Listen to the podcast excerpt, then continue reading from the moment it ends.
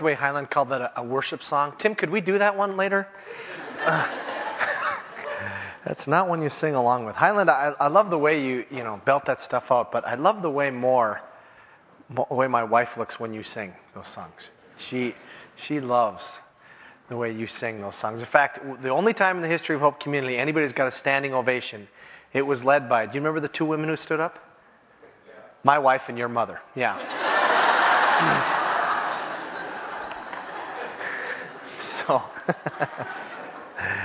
that's great. So thanks, bro. Thanks. Hey, you might be here this morning and you might be a, a relatively brand new follower of Jesus Christ, and you might be wondering, how do I let other people know? Well, I'm here to help you. I'm here to help you. So I've got the latest, greatest things that will help you to identify, let other people know that you are a Christian. First of all, you can slap these on the back of your bumper. You could put one of these bad boys right here. Oops, there we go. Next time you think you're perfect, try walking on water. Now, if uh, if they don't know anything about the Bible, that will make absolutely no sense, right? So you might want to go a little step up like that. Go to this one that says, I don't question your existence, God, you know? So that's kind of nice. Now, if you're, that's kind of if you're the Minnesota thing and you're kind of nice. If you're maybe from Wisconsin, a little more in people's face, how about this one? Stop, drop, and roll will not work in hell. You can get a button. That's an actual button. I did not make this up. That is an, that is an actual, that really is a button that you could, that you could purchase. Um, Perhaps you don't like uh, buttons or those kind of things. Perhaps you like stickers. This is for high school guys. Uh, perhaps you're going to your biology class or your, your class and you want to stick one of these on there. I like Christian girls. I mean, that would say it. I'm a Christian, right? And not only that, but wow, girls, I'm available. So there you go. kind of hit the two uh, for one. Maybe you're not into that whole, you know, artificial thing of having it stuck on your bumper, wearing a button. That seems kind of lame. So you wear a t-shirt. Here's one of my favorite right here. Jesus loves you. Now, maybe you can't read the small print, but it says, Jesus loves you. Then again, he loves everybody. Ouch. Ouch. or this is my actually my favorite one. It says, You suck, which is why you need Jesus. Nothing tells your friends more that you're a follower of Jesus than wearing a shirt that says, You suck. So there you go. If, you, you're wondering how to tell your friends, uh, these are available. Core will be taking checks or whatever. these are these are actually available. We're in a series right now in the Gospel of John. And if you are brand new to us, uh, we are just kind of in the middle of, or right at the latter end of chapter 13. You could, quite honestly, you could go to the Bahamas while I'm talking, and uh, you could read the first 12 chapters and you'd be caught right back up. And, and, for those of you who are looking at me while you're thinking that I don't know you're really going to the Bahamas right now, not true. No. The, but if you wanted to catch up, you could just read the first 12 chapters and you'd be, you'd be understanding kind of what we're, what we're going through. Right now, in the part of the Gospel of John where, where it's right towards the end, it's actually Thursday. Now, when we laid out the Gospel of John, I was really hoping that we'd get right to Easter on Easter, but we're, we're nowhere near that. It'll be, it'll be uh, Memorial, or I always get those two mixed up. It'll be Labor Day. Is that the last one? The September one. Is that late? Yeah, okay. Labor Day, we're scheduled at least to be done with the Gospel of John. So uh, we're going to have a late Easter or whatever. We're, we're not exactly going to land on it. But we are in that same week we are in that week. We're in what, what we've called in the church Holy Week. We're on Thursday in our study of the Gospel of John right now. And we're in chapter 13. What is happening right now is we're at the Last Supper, what we have now called the Last Supper of Jesus. Maybe you've seen the famous Da Vinci picture. The Da Vinci Code is based on the picture of uh, Leonardo da Vinci's, and they're all of them are on the same side of the table. When is the last time you ate with 13 people and you all were on that side of the table? Unless, of course, there was like a buffet on the other side or something. But uh, I don't think so. I remember as a young kid going, that don't make sense. you should see half the guys, you know, their bald spots in the back of their head or whatever. So, but that's where we're at. We're at that moment where Jesus is talking to his disciples for the last, for the last time. I'm going to pick it up. I'm going to back up a little bit into something that Core talked about last week a little bit, but all I want to really do is set the stage for what's going to happen. And so we're going to set up uh, the setup to what I'm calling the great betrayal. Verse 21. So if you want to open up your Bible to John chapter 13, or if you want to use that insert, I think I have that handy here somewhere. Um, yeah, you can grab the insert out of your, your worship folder. It looks like this every week. It kind of lets you know kind of where we're going along to, so you can follow along that way. Or you can look on the screen, whatever it is that floats your boat. That is just totally fine. John chapter 13, verses 21 to 30. After he had said this, Jesus was troubled in spirit and testified. Now, just stop there for a second. This whole, this whole idea of being troubled in spirit, we've seen that before in the Gospel of John. And it is something where it doesn't mean just mean, mm, kind of bummed. It, it, means visibly shaken. We saw it at the, at, at the, uh, the tomb of Lazarus. Jesus was troubled in spirit. There's a shaking. So he is really worked up about this. Having the last, having the last supper, and he's worked up about something. It says, after he'd said this, Jesus was troubled in spirit, and he's testified he's going to drop a bomb. Having a meal with his intimate followers, he's going to drop a bomb, and here it is. I tell you the truth, one of you is going to betray me. Now you got to feel the weight of that, how that would have felt in that room. What? One of us is going to betray you? Of course, they are worried about that. It's a bomb. His disciples stared at one another at a loss to know which of them he meant. One of them, the disciple whom Jesus loved, uh, just stop right there. That is the writer of the Gospel of John. That is John. He doesn't use his name, he just likes to call himself the disciple whom Jesus loved. It's not to say Jesus didn't love the other disciples. That John's not saying that. He's just blown away that Jesus would love him. You got to remember who this John guy is. Remember we studied way back. Remember that when you know when we were all 10 years younger. We looked at the beginning of the Gospel of John and we looked at who John was, the writer. This guy who wrote this book is the same guy who asked Jesus one time they come into this city and the city doesn't welcome them. And James and John turn to Jesus. They're, they're brothers. You can just imagine what that household would have been like. Um, I don't have to imagine. they, uh, these Sons of thunder, Jesus called them. And they, they turn to Jesus and say, Jesus, do you want us to call down fire from heaven on this city? Now, I can just see Jesus saying, Oh God, just get a t shirt or something. Just, just, what, what is this fire from heaven thing? Why? Have patience with them. They're a work in progress. You know, I'm, I'm working on these guys. And this is who James and John were. And so he was blown away that Jesus loved him. He says, The disciple whom Jesus loved was reclining next to him.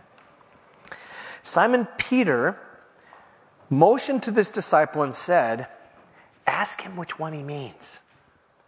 So Peter says to, whispers or says discreetly to, to John, Ask which one he means. Who is the betrayer?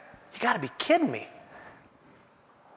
Leaning back against Jesus, Again, that's a snuggle thing there. You don't think Peter. You think of Peter as kind of being smelly. I do uh, a little bit. Uh, you know, fisherman definitely smells of fish and other things. And he's leaning. He snuggles into Jesus, and he, or excuse me, uh, John says snuggles into to Jesus and says, "Lord, who is it?" Jesus answers, "It is the one to whom I will give this." He holds a piece of bread. This piece of bread when I have dipped it in the dish. Now I'm going to shoot straight with you. I do not get the rest of this passage uh, on one thing. I just don't get it. So they ask him. Peter says, Who is it? John asks Jesus. Jesus says, It's the one who I dip this piece of bread and I give it to them. All right, here we go. Then, dipping the piece of bread, that, that, that's what he said too. He said, I'm going to give it, dip it, and give it. So then, here's what happens. He dips it and he gives it to Judas Iscariot, son of Simon. As soon as Judas took the bread, Satan entered into him. Jesus looks at him and says, What you are about to do, do quickly, Jesus told him. But no one at the meal, no one at the meal understood why Jesus said this to him. Since Judas had charge of the money, some thought Jesus was telling him to buy what was needed for the feast or to give something to the poor. As soon as Jesus had taken the bread, he went out and it was night. What? Lord, who is it? It's the one. Okay, look at me carefully. I'm going to take bread. I'm going to take the bread. Watch the bread. You're watching closely. I'm going to dip it. And then I'm going to give it to someone. I'm giving it to Judas. There. Which one was it? Where'd he go? How'd you do that? I love when I'm smarter than the disciples, you know? It's like, ah, I went to public school in the Iron Range and I can figure this out. That, that, it says no one knew. Hello. Okay, I don't get that, but okay, somehow, I don't know, maybe it was a tense moment or something, and I don't know. Somehow they don't get it. Now, Jesus is moved by this greatly that someone he knows who's going to betray him, but he's also moved that it's actually coming to pass. Don't underestimate that. Don't underestimate just because Jesus is God, he's fully man and he fully had emotions. This is a tense, tense, tense moment. Someone is going to betray him. Jesus knows how it's going to happen. He's going to be completely in the dark in the Garden of Gethsemane. You can't see someone in the dark. Judas is going to come up to him and going to kiss him. You need that to happen because you don't know where Jesus is in the dark. They had to come and get him in the, in the nighttime. We'll see that when we finally get to these passages later on. But Judas betrays him, and he betrays him with a kiss. It's brutal. And it's a tense moment. Now, that leads us to where we're going, where we're going today. John 13, 31, we're going to go all the way to the end of chapter, verse 38. When he was gone, Judas, that is, Judas had left, Jesus said, now is the Son of Man glorified. Now, just stop. There's a lot. We're going to chew on this in verse, so just hang there for a second. Jesus said, when Judas leaves, something triggers. And Jesus says, now is the Son of Man glorified. This event, the, the, the, the, the uh, operation is in full swing. The betrayer has left. He's going to get the officials. They are coming back. They will get him. They will arrest him. We'll see that. They'll arrest him before morning. They're going to crucify him the next day. It's all in motion. Jesus knows that. Something clicks. And what happens here from John chapter 13, verse 31, all the way through John chapter 16 is what people have labeled the final discourse. Jesus is giving his disciples the final talking to, knowing full well he's going to die. Now, oftentimes in antiquity, great leaders, and especially military leaders, before they would go off to battle, that they would had a pretty good feeling that they were not going to make it out of, they would give their followers some great instructions. And that's what Jesus is doing here. So he's going to give them a bunch of things to remember and a bunch of commands to do. We're going to see just one of them today. He's going to give all these things to them. And this is Jesus' kind of last will and testament for them. They're gonna, they're, he's going to tell some major things. It's going to go all the way through chapter 16. All of chapter 17 is a prayer where Jesus is praying to the Father. In chapter 18, he gets arrested. That's how quick it's going to go. And we'll, we'll take time to unpack it because there's so many things going on here. But timeline, this happens in a matter of hours. It's kind of like 24. You know, if you watch them in, in like 24 hours, like I kind of do. But not addicted. 57 episodes in 32 days is not an addiction, it's an interest, okay? Um, did I just, did I just confess? Is that, is that my inside voice or did that? Okay. Uh, all right, now back to, back to thing. When he was gone, Jesus said, now is the Son of Man glorified, and God is glorified in him. If God is glorified in him, God will glorify the Son in himself and will glorify him at once. I know what just happened to you because it happened to me when I first read it.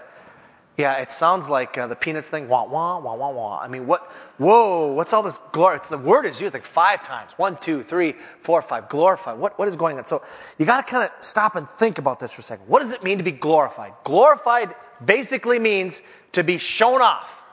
We believe God's glory is the radiance of all that He does. Just like those lights right there, the, the light bulb is, is, the, is the actual thing, but the radiance, the light, goes everywhere. And that's God's glory. It shines everywhere. You see its effect, and you look back at the source and go, oh, maybe better not do that in the light. But uh, good, good light, great light, love you light, because you give me light. Okay, the, the analogy is same with God. You see all that He does, and He gets glory from all that He is and all that He does, and you're just blown away by who He is. It's God showing off Himself. And if you read it that way, it says, Now the Son of Man will be shown off and God will be shown off in him. If God is shown off in him, then God will show off the Son in himself. And we'll show off the Son. We'll, we'll make him magnanimous. We'll make him awesome at once. There's one event. It's going to be a trigger. Something's going to happen. And that one thing Jesus is talking about here is this whole thing is in motion. What's going to happen, what, where God is going to get most glory and Jesus is going to get most glory is in the suffering of the cross. We're calling this series Suffering and Glory. Jesus Christ procession to the cross. Suffering and glory at the same exact time. And what happens here is Jesus says that at the cross he's going to get glory. Now, that is a very often forgotten thing about the cross. When we think of the cross, we think the primary motivation why God, why Christ went to the cross, why God sent them to the cross was because he loved us. It's not wrong. It's a correct thing. It's just incomplete. I think as Americans, we like to think of it that way. I like to think that that's the primary reason why Jesus went to the cross. I'm not going to state if it's primary or if it's secondary. I have a theory, but, but I can't prove it, so I'm, I'm, I'm not sure. But it's not complete. There's another reason why Jesus went to the cross. So I want you to look at one of my favorite passages in all the Bible. It's in Ephesians chapter 2. If, if you have your Bible with you, flip it over there and oh, mark this page because this is, this is precious stuff. I was teaching this passage this week in somewhere. I figuring out. I had things going on Tuesday, Wednesday, Thursday, and Saturday of different groups I was at. So I'm trying to figure out where I was talking about this. Does anybody remember we were talking about Ephesians 2? Was it theology? Anybody? Nobody was paying attention then either. Okay, good. Um, I can't remember where it was. But Ephesians chapter 2, verses 1 to 10. I've often said that if I were on a desert island and I could only have one piece of literature It'd be a book on how to live on a desert island. But the second thing, that's an old joke, sorry. The second thing would be Ephesians 2, 1 to 10. Okay. Um, Ephesians 2, 1 to 10 is awesome. I, I commend it to your memory and for you just to ponder. Did you come to the table today? Ephesians 2, 1 to 10. If you're wondering what Jesus thinks about you, Ephesians 2, 1 to 10. Let me read this with you. He says, As for you, you were dead in your transgressions and sins, in which you used to live when you followed the ways of this world and of the ruler of the kingdom of the air. The Spirit who is now at work in those who are disobedient. All of us also lived among them at one time, gratifying the cravings of our sinful nature and following its desires and thoughts. Like the rest, we were by nature objects of wrath. Ooh, it's horrible. And I encourage you, meditate on those first three verses.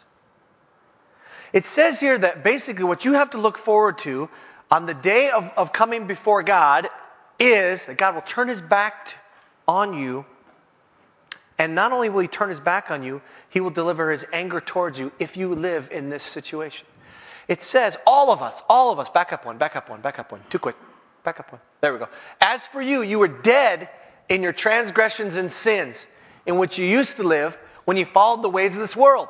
All of us were like that. Gratifying the cravings of our sinful nature, following its desires. All of us live there.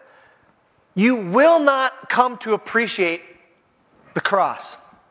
You will not come to appreciate Friday. My favorite day of the year, Friday. I love Easter too. But Easter primarily proves that Good Friday worked. You will not come to appreciate Good Friday until you realize that you are toast without it. It's like, oh, that's nice. I'm glad we hang the plus sign in church. Isn't that nice? no way, man. You're a dead duck without Jesus. And you won't get it until you really understand who you are. The beautiful thing is Ephesians 2, 1 to 10 doesn't end in verse 3. It, verse 4, and it's probably the sweetest word in the Bible. And the word is but. But. Because of his great love for us, God, who is rich in mercy, made us alive with Christ because we were really cool? No. Even when we were dead in transgressions. Now, what's the motivation there? It's clear. Motivation. Reason number one. Why did Jesus go to the cross? Reason number one, if you're following your notes. Reason number one is because of his great love for us. He loved you. Because you're lovable? No. You're dead. You look like, you know, uh, Freddy from, from, uh, uh, that's before your time. Friday the 13th. You guys don't know about that. Give me another wicked, evil, dead person. Um, you guys don't watch enough horror movies. You looked icky. You're dead. And you're not lovable. You're not lovable. It's not like, oh, look at the cute little baby and you take the little baby. You are butt ugly. And God says, I want that one because I love him and I want to change him, make him alive. He makes you beautiful. We're going to see that in just a second. He makes you beautiful. But it's not because you're beautiful. Now you're thinking, what does that do to you? I mean, are you, are you trying to rip on my self esteem? Uh, no, I'm trying to give you a God esteem. If you think of yourself too highly, look at this passage and you'll see it's all about God. If you think of yourself too lowly, like I could never earn God's love because there's something wrong with me, it ain't about you anyway. You were ugly. I'm just going to agree with you. But God makes you beautiful. We'll see that in just a second. He makes you beautiful. It's about God. So either way, either which, either which one you struggle with, and I kind of struggle with both. Does it sound a little schizo? But I do. So I think I'm the greatest thing since sliced bread. Next time I'm thinking, I loathe myself. Ugh. He made us alive when we were dead in our transgressions. It is by grace you've been saved. And God raised us up with Christ and seated us with Him in the heavenly realms in Christ Jesus. Why? Second reason. In order that in the coming ages He might show off. What's the word for show off? Glorify Himself. Show the incomparable riches of His grace expressed in His kindness to us in Christ Jesus. For it is by grace you've been saved through faith. And this not from yourselves, it's the gift of God, not by works, so that no one can boast. For we are God's workmanship. That word is poema, which is where we get the word poem. God makes you beautiful. We're God's workmanship. Created in Christ Jesus to do good things, to do good works, which God prepared in advance for us to do. The second reason there, you see it in verse 7. Some people would argue one of the most important verses in all the Bible. Why does God do any of this? He does it to show himself off. He wants to scream to the world, look at me, I am so merciful. I am so awesome that I can take people who are so rebellious and draw them to myself. Aren't I greatest? Now, if anybody other than God says that, you go, ugh, e. But when God does it, an infinite, perfect being all powerful, who's also all good, it's beautiful. Let me hear that clearly. You got to put through the God lens, otherwise, God wanting to glorify himself sounds really bad. Two reasons why Christ went to the cross. There's a song out there, and I, I, I, I don't know who sings it, and I don't, but it's, it's a Christian song where it says, uh, like a rose, cr- cr- help me out. You'd be funny because if you're up here, all you hear is. like a rose trampled on the ground. You took the fault. You took the fault, and only thought was of me, or something like that, right? Yeah, what you all just said. The idea was that you did this and you did it for me, which is a great half truth. It is. It's a great half truth. I don't like the song because it doesn't say, you also did it to vindicate the Father's glory and to show that a just, holy God can still be just and holy and forgive sinners because of the perfect penalty that was happening. Both those things are happening at the cross.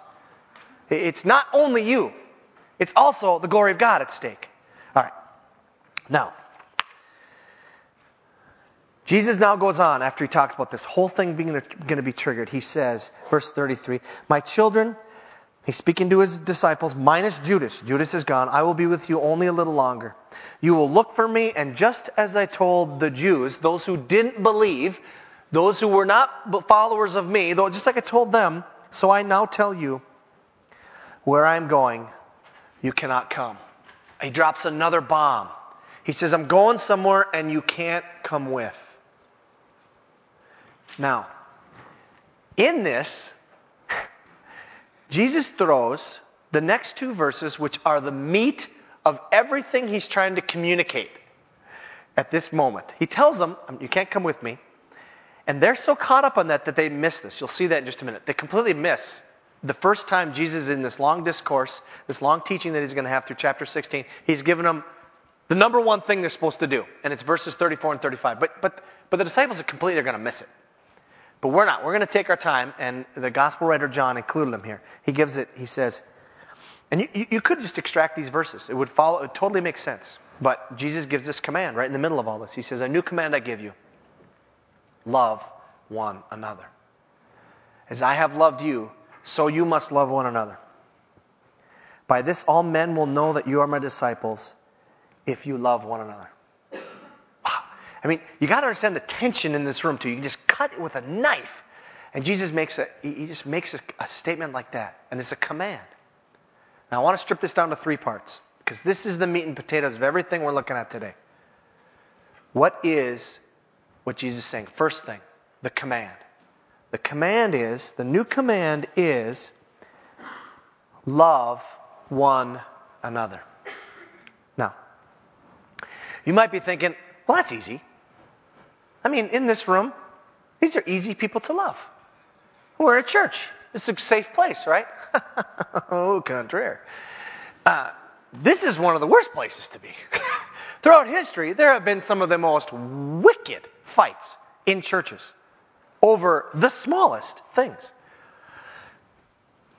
There's a book out there.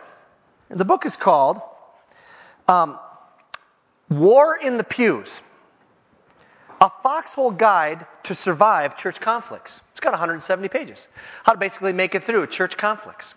In it, they give an example. The example is this a church had a, like a youth room where they did youth catechism or they taught youth confirmation. And they wanted someone, one of the people in the church who was an artist, to come in and paint the creation story. They wanted them just put on the wall, you know, God, Adam and Eve, the whole thing. They get done. And uh, they, their Adam is, is uh, painted, and uh, there's something kind of funny there. Adam, anybody want to take a guess? Adam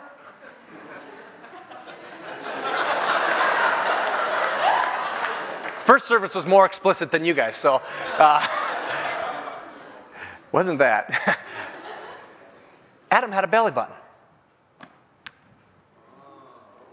Oh. And people looked at it and thought, nice mirror, but Adam has a belly button. They were real discreet by putting a kind of this fig leaf in front of uh, Adam's uh, you know, midsection, but not over his belly button. And so there's Adam with the belly button, and, and, and some people walk by and they go, Oh, you, you blew it. You, you painted Adam with a belly button. I mean, he didn't have a mother. So he had no umbilical cord, so he didn't, you know, he wouldn't have a belly button. Other people walk by and go, oh, no, no, no, no, no. Adam was just like us in every way. I mean, pff, he had a belly button. It probably was an innie. I don't know. But it was, uh, you know, uh, he, of course he had, a, he had a belly button. Hey, this got to be a church fight. This actually went to business meetings. People like, no, he didn't have a belly button. He's created of God only. What are you trying to promote some kind of wild things? And I was like, dude, he had a belly button. We all have belly buttons. I haven't met anybody without a belly button. What's the big deal? Seriously, it went to the point where finally the, the artist of the whole thing just took where the fig leaf was covering Adam's other stuff and just made it one more leaf. Come up there and cover the old belly button, like most good Norwegians, and just let's not talk about the issue anymore, you know? It almost came to a church split over that issue. These people couldn't get along, even on something like that.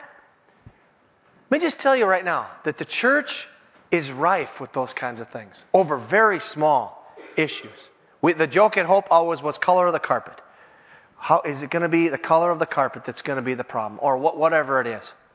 Color of the walls, or color of whatever. Are we, are we going to fight about that stuff?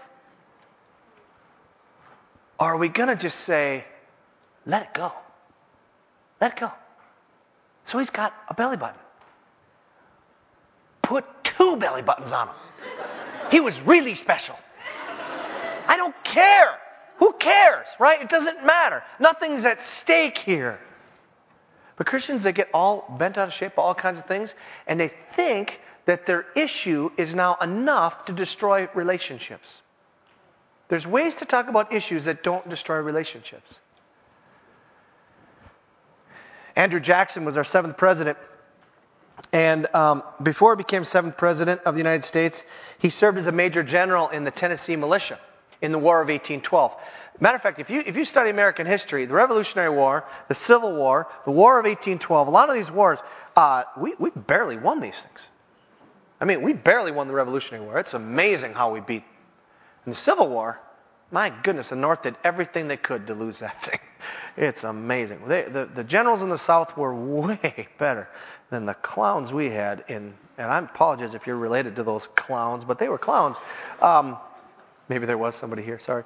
But um, anyway, the, uh, the War of 1812 was going very poorly, and his troops were just upset about the way the war was going, the length of it, other things going on. And so what happened is they started berating each other and actually started fighting with one another and, and griping and complaining and everything. Finally, the point where Andrew Jackson said, Gentlemen, let's remember one thing the enemy is over there. Now, you may think that's a small thing. Christian, remember, the enemy's over there. I don't, I don't expect pot shots from people in the foxhole next to me. I expect them coming from over there, all right? I don't expect the guy behind me going, how you doing? Bang! What?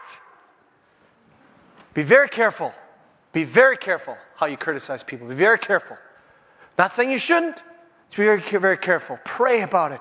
Seek counsel. How you do that. You can just shoot somebody right in the head. Chuck Swindoll has talked about this, and he said um, one of the most profound moments made regarding the early church came from the lips of a man named Erastus, sent by the emperor Hadrian to spy out those strange creatures known as Christians. Having seen them in action, Erastus returned with a mixed report. But his immortal words to the empire, or emperor, excuse me, have echoed down through history. Behold, how they love one another. Swindoll goes on to say, How often do we hear such words today from those who don't know Christ, but who've watched those of us who do? I'm inclined to think that it's much more likely that they say, Behold how they hurt one another. Behold how they judge one another. Behold how they criticize one another. Behold how they fight one another. Jesus goes on then. And he says, New command I give you love one another. And here's the fuel. How do you do that? Loving one another is a command. It's not a feel good thing, it's a command, it's something you're supposed to do. How do you do it? And I think Jesus gives the answer in the second part. As I have loved you, so you must love one another. As I have loved you, so you must love one another. That's how, that's how you get it. Are you loved by Jesus Christ? Do you know that? Romans 5 8. But God demonstrates his own love for this. While we were still sinners, Christ died for us. While you were still sinners, Christ died for you. As I have loved you, so you love one another. What you mean I gotta love those people that do me wrong? Yeah. What about people that really don't like? Yeah. What about the Christians who disagree with me on things? Yeah. You're to love them. As I have loved you. Not when you were pretty. Carol and I went out for breakfast on the first wasn't a date. We were just actually just going out for breakfast together, and we were going to talk about some things before we started dating. And I had my little list in mind. And my little list was I was going to share something with her that I had done that was really stupid, got myself in physical danger with a street situation. But it wasn't immoral, but it was just stupid. I should have known better. And I thought, I'm going to see how she responds to this because this won't be the last time. Um, and she's looking at me now saying, Oh, you're not exaggerating. Um, and I shared that with her. And her response to me was just one of complete love. It was not uh, judgmental. It was not, was not saying, How can you be so stupid? Well, there, there are moments where I think we both have said that to each other. But I mean, by and large, how do you get there? I think you get there because you have basked in what Jesus Christ has done for you as Jesus has loved you. Do you really think about that before you re- relate to people? Do you think about that before you say, I have to love this person I don't really like? How did Jesus relate to you? How does Jesus relate to you right now? Jesus Christ loves you like you can't believe, in spite of what you did in the last week, two weeks, month, your whole life. He loves you. As I've loved you, so you should love one another. What does that do? Last thing, third thing. It says, by, men, by this, all men will know that you are my disciples if you love one another. What's the mark of a follower of Jesus? It's not theology. It's not good theology. It's not bumper stickers. It's not good words. It's not t shirts. It's not church membership. It's not knowing a bunch of Bible verses. Now, those are all good things. Do those things, but that's not going to mark you as a follower of Jesus. No one's going to say, Man, I'm so attracted to you because you have every bit of theology figured out, but you're a jerk. But I'm so attracted to you. Now, people say, That's a good guy. That's a good guy. You really appreciate them. That's what people are going to remember. And if you're a follower of Jesus, they're going to attribute it to Jesus. Jesus then goes on in, in talking about this, and Simon Peter Simon Peter completely doesn't even hear anything about the love. He's still caught up on, uh, I'm going somewhere and you guys can't follow. So he then, being curious and being courageous, and he is courageous. He's the only one of the disciples that followed Jesus after the arrest. He's the only one. Rest, woo, see you later. Peter follows. Simon Peter asks Jesus now, he says, Lord, where are you going? Jesus replies, he doesn't answer. Just says, Where I'm going, you can't come. Where I'm going, you cannot follow, but then he inserts the word now. But you will follow later. Peter asked, I just love Peter. Peter's great. Lord, why can't I follow now? Kind of Peter's like the 30 year old, two year old, you know? No, no, why? Why? Why? Why can't I follow now? And then Peter says, I'm sure eyeball to eyeball. Remember, the seating hasn't changed. He's close to him, and he says, because he's close to John, just right next to him, and he says, I'll lay down my life for you. I can see Peter's lips quivering as he says, I, will die for you, man. And Jesus looks back at Peter and says words to Peter that probably shook him to the inner core of who he was. Some of you come in here this morning and you have, you have, you have a dark cloud. There's something in your life that if you felt that if people knew about, they would look at you differently. There's something that you've maybe done or thought, an activity that you think that just precludes me from, from being a follower of Jesus. If people really knew this about me, they, they really wouldn't like me. If Peter were standing here today, he would listen to what you have to say and say, Shaw, that is nothing. I was eyeball to eyeball with Jesus. Look at the Gospel of Luke. When I denied him three times, I did it by using fisherman language. He was cursing, he was swearing, the most vile words, saying, People, I don't know him. So Jesus could hear it. Luke, I believe it's the Gospel of Luke, turns, it says, Jesus turned and looked, looked straight at Peter, and then the rooster crows. Peter would say, Whatever you've done, it can't even come close to that. You may have denied Jesus indirectly. I did it face to face. The next line is, and then, Peter went out and wept bitterly. This is the guy who Jesus said, On this rock I'm going to build my church. He's the foundation of the modern church, Peter. And he went through something that was the most humbling thing you could possibly have. Whatever you bring in this morning, it pales in comparison to what Peter did. He says, Lord, I'll lay down my life for you. Look what Jesus says back to him. Will you really lay down your life for me? I tell you the truth, before the cock crows, before that, that happened early morning, some, it was still dark. So it's Thursday night. And, and before it gets light again, Peter, you will disown me. You will not just not die for me.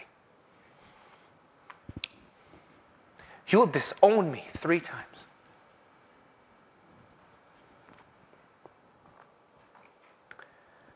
You see Peter's heart, must have just sunk. So how can that be?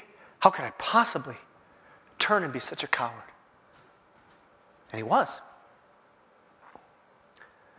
Let me close by asking you a question, because I think the meat and potatoes of all this is verses 34 and 35. Question is simply this Have you allowed the love of Jesus, the glory of Jesus being revealed at the cross, the suffering of Jesus that He's done for you, have you allowed that to so transform you that you can fulfill that verse where it says, Love one another? If you're here this morning and there's anyone that the Holy Spirit's bringing to mind that you have bitterness towards or unforgiveness, Jesus says, As I loved you, you need to love them. As I've forgiven you when you were dead, you were ugly, you need to forgive them. Have you allowed that to transform you? As we come to the table this morning, as we come to this community table, this is a reminder you don't deserve this. Nobody in this room deserves this.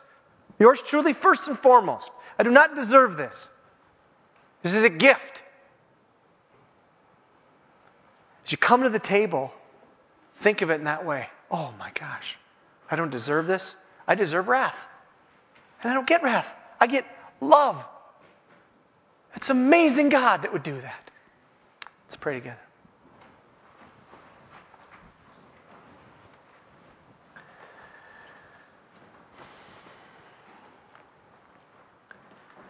Jesus, I, I simply am astonished by you.